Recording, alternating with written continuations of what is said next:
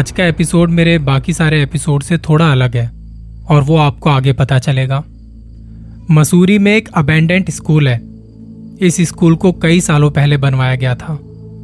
School से पहले यहाँ गवर्नमेंट कॉलोनियाँ बसाई गई थी, और जो लोग यहाँ रहते थे, उन्होंने अपने बच्चों के लिए स्कूल बनाने की रिक्वेस्ट यहाँ की गवर्नमेंट से की।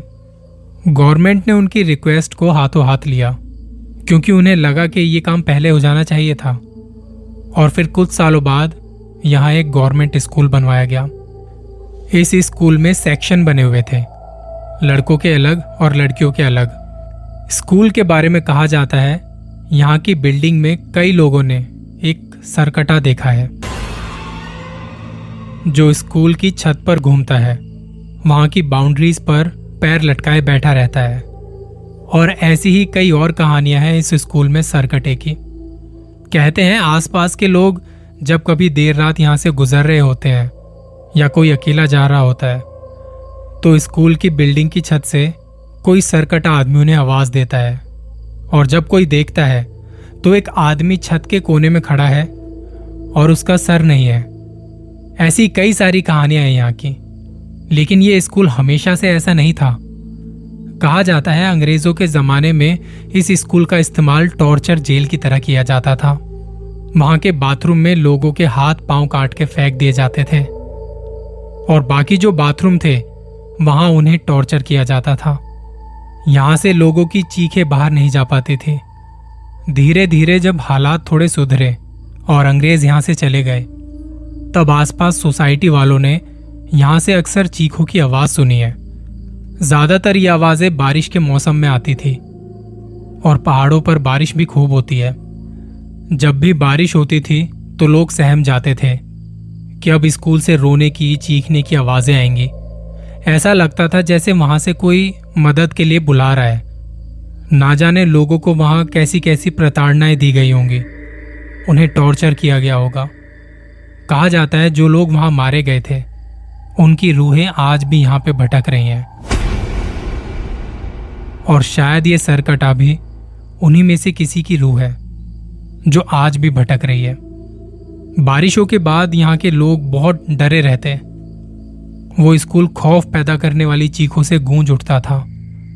वहाँ स्कूल में कई सारी खिड़कियाँ थी जो टूट चुकी थी। आसपास के लोग कभी उन खिड़कियों की तरफ़ नहीं देखते थे, क्योंकि वहाँ पर उन्होंने कई बार रोते बिलकते लोगों को देखा है, जो मदद मांग रहे होते हैं। ये स्कूल जहाँ बना है, वो काफ़ी खुला सा एरिया है। एक रात स्कूल से थोड़ी दूरी पर कुछ लोग ढाबे पर खड़े थे। कोई स्मोकिंग कर रहा था, कोई चाय पी रहा था। तब एक आदमी वहाँ आता है और वो कहता है कि, मुझे पंद्रह पान पैक करके दे दो। मैं पैसे लाना भूल गया हूँ। तुम इन्हें पैक करवा के उसी बाथरूम में भिजवा दो, जहाँ मुझे मारा गया था। ये सुन के सारे लोग डर गए और इधर उधर चले गए। एक रात सूरज के पिताजी। अच्छा सूरज ने ही यहाँ के बारे में हमसे शेयर किया है। तो उनके पिताजी देर रात उसी स्कूल के पास से होते हुए घर आ रहे थे। वो स्कूटर पे थे। तब सामने से एक आदमी उनकी तरफ़ तेज़ी से दौड़ता हुआ आया। ये देख के उन्होंने स्कूटर वहीं रोक लिया, कि शायद उन्हें किसी मदद की ज़रूरत है। जब पिताजी ने पूछा कि क्या हुआ भाई साहब, सब ठीक है? तो वो बोला कि मेरे घर वालों को बता दो। वो बोले, क्या बता दूँ? उन्हें ये बता दो कि मैं अभी भी उसी बाथरूम में हूँ, जहाँ उन्होंने मेरा गला काटा था। इस सरकटे की इंटेंसिटी इतनी ज़्यादा है कि ना सिर्फ़ रात को, बल्कि दिन में भी कई बार लोगों को नज़र आता था। बच्चों को भी नज़र आया है। स्कूल वालों ने वो बाथरूम बंद किया हुआ है। वहाँ पे कोई नहीं आता जाता। ऐसे ही एक दिन कोई बच्चा खेलते खेलते उस वाले बाथरूम की साइड चला गया। कि वहाँ छिप जाऊँगा तो कोई देख नहीं पाएगा। तो वो भाग के उस तरफ़ चला गया जहाँ पे वो बाथरूम था। वो आगे पीछे देखता हुआ घूमता घूमता उसी बाथरूम की तरफ़ चल पड़ता है, जिसका पता वो सरकटा अक्सर बताता था। अभी तक उस बाथरूम का दरवाज़ा भी लॉक नहीं था। बच्चा वहाँ पहुँचा और अंदर जाके उसने वहाँ की कुंडी लगा ली। किसी को नहीं पता उसके बाद क्या हुआ। बस बच्चे के चीखने की आवाज़ वहाँ सुनी गई। तब स्कूल के सिक्योरिटी गार्ड वहाँ पहुँचे। टीचर्स भी आए और जब दरवाज़ा तोड़ा गया तो वो बच्चा ज़मीन पर बेहोश पड़ा हुआ था। किसी को नहीं पता कि इसके साथ हुआ क्या था। इस स्कूल में दो शिफ्ट थे, इवनिंग और मॉर्निंग। एक शाम सिक्योरिटी गार्ड स्कूल को बंद कर रहा था और उसे पता था कि यहाँ पे एक सरकटा दिखाई देता है। वो बारी बारी से क्लासरूम बंद कर रहा था। एक क्लासरूम पे आके जब वो रुका और वहाँ का लॉक लगाना चाहा तो उसे ऐसा लगा जैसे अंदर कोई बच्चा बैठा हुआ है। शाम का वक्त था, अंधेरा भी होने को था। बाहर से रोशनी कम आ रही थी। जब सिक्योरिटी गार्ड अंदर गया तो ऐसे लगा जैसे हेड डाउन करके कोई बैठा हुआ है। वो थोड़ी दूरी पर था और उसने कहा कि, तुम घर नहीं गए अभी तक? तो वो जो भी चीज़ थी, उठ के बैठ गई। और गार्ड उसके पीछे से खड़ा होकर देख रहा था। और जब वो चीज़ उठ के बैठी तो उसका सर नहीं था। ये देखते ही वो डर के मारे वहाँ से भाग गया। एक बार जब स्कूल सुबह खुलता है तो सबसे पहला बच्चा जब आया, उसने आते ही पंखा ऑन किया, पर पंखा नहीं चला। अपना बैग रख के वो दोबारा से पंखे को ऑन करने लगा। पहले उसे स्विच ऑफ़ करता है, फिर ऑन करता है और जैसे उसने पंखे की तरफ़ देखा कि वो चला या नहीं चला तो वहाँ एक आदमी लटक रहा था। उसके लंबे हाथ थे, इतने कि वो ज़मीन को टच हो रहे थे। उस आदमी की गर्दन नहीं थी और उसकी कटी हुई गर्दन से खून टपक के ज़मीन पर गिर रहा था। इसके बाद तो स्कूल में हड़कंप मच गया और बच्चों ने स्कूल आना छोड़ दिया। ऐसी ही कई सारी कहानियाँ आज भी यहाँ के स्कूल के बारे में कही जाती हैं। हालाँकि मैं तो यहाँ से आपको बस कहानियाँ सुना रहा हूँ। मैंने खुद तो जाके नहीं देखा, पर जिन्होंने देखा होगा, जिनके साथ ये हुआ है, उनकी क्या हालत होगी। अब यहाँ मेरे दिमाग में कुछ बातें आती हैं कि अगर वो सरकटा किसी टॉर्चर आदमी की रूह थी तो मुझे जहाँ तक पता है, जितना मैंने पैरानॉर्मल इन्वेस्टिगेटर्स को सुना है जब एक रूह भटक जाती है तो उसके कुछ कारण हो सकते हैं। पहली बात तो ये कि किसी की रूह को पता नहीं होता कि वो रूह है। अगर वो भटकी हुई रूह है तो कई पैरानॉर्मल रिसर्चेज में ये बात सामने आई है कि भटकी हुई रूहों को ये पता नहीं होता वो रूह है, इसलिए वो भटकी हुई होती है। दूसरा, उनके भटकने की जो वजह है, जैसे अगर किसी इंसान की रूह घर में भटक रही है तो वो उस घर को नहीं छोड़ सकती। अगर वो रूह भटक रही है किसी इंसान की वजह से, जैसे किसी ने उसे मार दिया है तो वो रूह उस इंसान के साथ अटैच है। वो इंसान जहाँ भी जाएगा, वो रूह वहाँ जाएगी। वो कहते भी है ना कि किसी इंसान के साथ हॉन्टिंग हो रही है तो ज़्यादातर केसेस में रूह किसी इंसान के साथ अटैच हो जाती है। तो अगर तो रूह वहाँ स्कूल में भटकती है, क्योंकि वहाँ पे उसका टॉर्चर हुआ है तो वो वहाँ से बाहर नहीं जा सकती। शायद इसी वजह से लोगों को उस एरिया में, खासकर स्कूल की बिल्डिंग में, वो सर कटे की रूह नज़र आती है। खैर, ये तो मेरा मानना था। बाकी आपको क्या लगता है? कमेंट्स करके ज़रूर बताना। अब चलते हैं अपनी दूसरी कहानी पर। एक शमशान घाट है गाजियाबाद मोहन नगर एरिया में। यहाँ से हिंडन नदी भी पास में ही है। रात के तकरीबन साढ़े बारह बजे एक पिज्जा वाला ऑर्डर लेके जा रहा था। डिलीवरी बॉय नया था और जल्दी पहुँचने के चक्कर में उसने ये वाला रास्ता ले लिया। उसकी बाइक शमशान घाट को क्रॉस करते ही बंद पड़ गई। जबकि उसने दिन भर अभी तक इसी बाइक से डिलीवरी की थी, वो बार बार सेल्फ मारता पर बाइक स्टार्ट नहीं हुई। आसपास कोई था नहीं, रोड पूरा खाली था। उसने मोबाइल निकाला और अपने स्टोर में फ़ोन किया कि मैं अभी इस जगह पर खड़ा हूँ और बाइक अचानक से बंद पड़ गई। सामने से जवाब आया कि तू वहाँ से क्यों गया? चल मैं किसी को भेजता हूँ अभी। अब रात का समय है और आसपास कोई दिखाई भी नहीं दे रहा।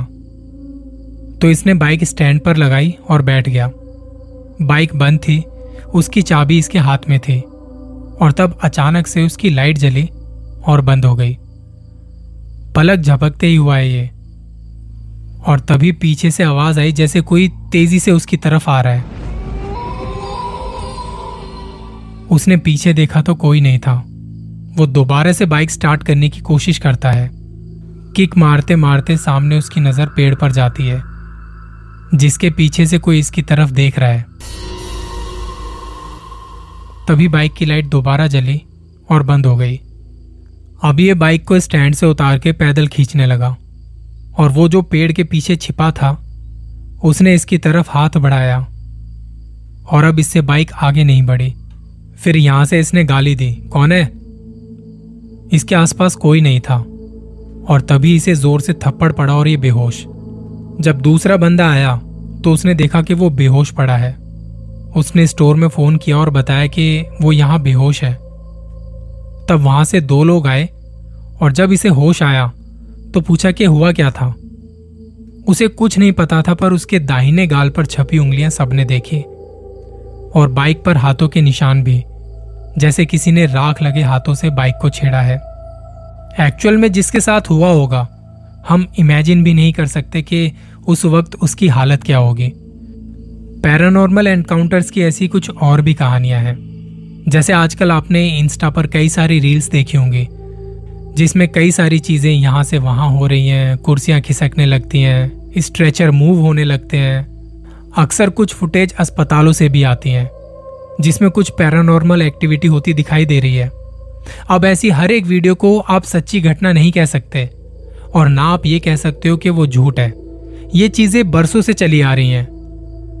अस्पताल में आपने देखा होगा या सुना होगा, जब वहाँ डॉक्टर किसी डेड बॉडी का पोस्टमार्टम करते हैं तो उनके साथ जूनियर स्टाफ भी होता है, जो डेड बॉडीज को यहाँ से वहाँ खिसकाते हैं।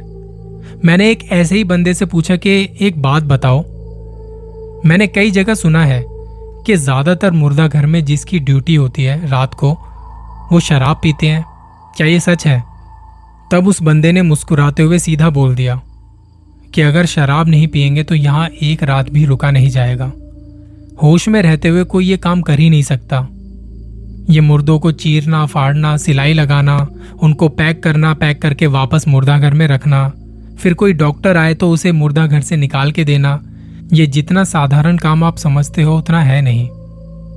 अब यहाँ पे ये भी कहना सही नहीं है कि सब ऐसा करते होंगे। कई लोग होते हैं कमज़ोर दिल वाले, और क्या पता उन्हें ज़रूरत पड़ती हो इस चीज़ की। कुछ सिक्योरिटी गार्ड्स भी मैंने देखे हैं, जो रात की ड्यूटी में पीते हैं ताकि वो रात को काट सके, अपनी ड्यूटी कर सके। कोई किसी मॉल के बाहर खड़ा है, जहाँ आसपास कोई नहीं।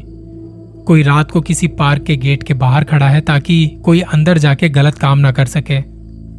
कोई किसी अबेंडेंट स्कूल के बाहर खड़ा है जहाँ की फीलिंग पॉजिटिव नहीं है। आप खुद भी किसी मुर्दा घर में जाके देखना और महसूस करना कि वहाँ की एनर्जी कैसी है। कुछ ही सेकंड में आपको लगने लगेगा कि यहाँ गलत फंस गए।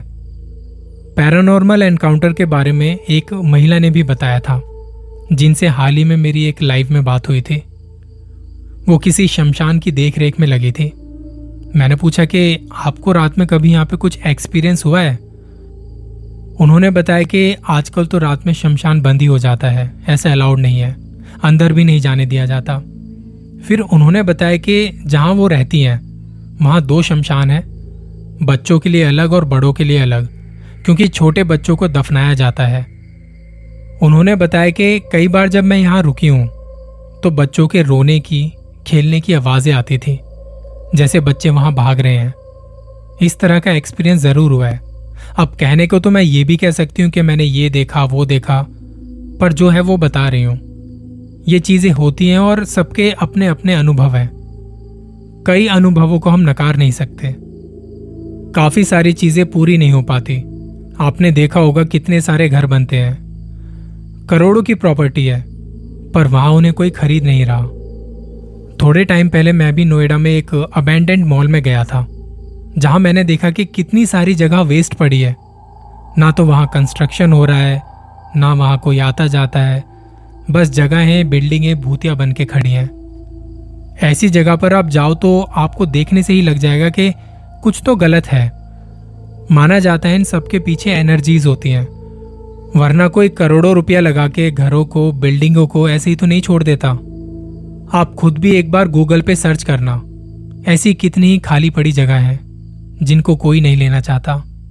तो कहीं ना कहीं ये जो कहानियाँ हैं, ये फालतू नहीं है, और इंसान जब तक है, कहानियाँ भी रहेंगी। इनफैक्ट उनके जाने के बाद भी। तभी तो हमारे बड़े बुज़ुर्ग भी कहते हैं कि थोड़ा ध्यान से जाना। रात को यहाँ से मत जाना, वहाँ से मत जाना, मीठा खा के बाहर मत जाना, परफ्यूम लगा के मत जा। तो ये बहस तो कभी खत्म नहीं होने वाली। कि भूत है या नहीं है। बाकी आप बताइए आज का एपिसोड कैसा लगा। कुछ अलग था। हम मिलेंगे किसी और कहानी के साथ। बस दुआओं में याद रखना।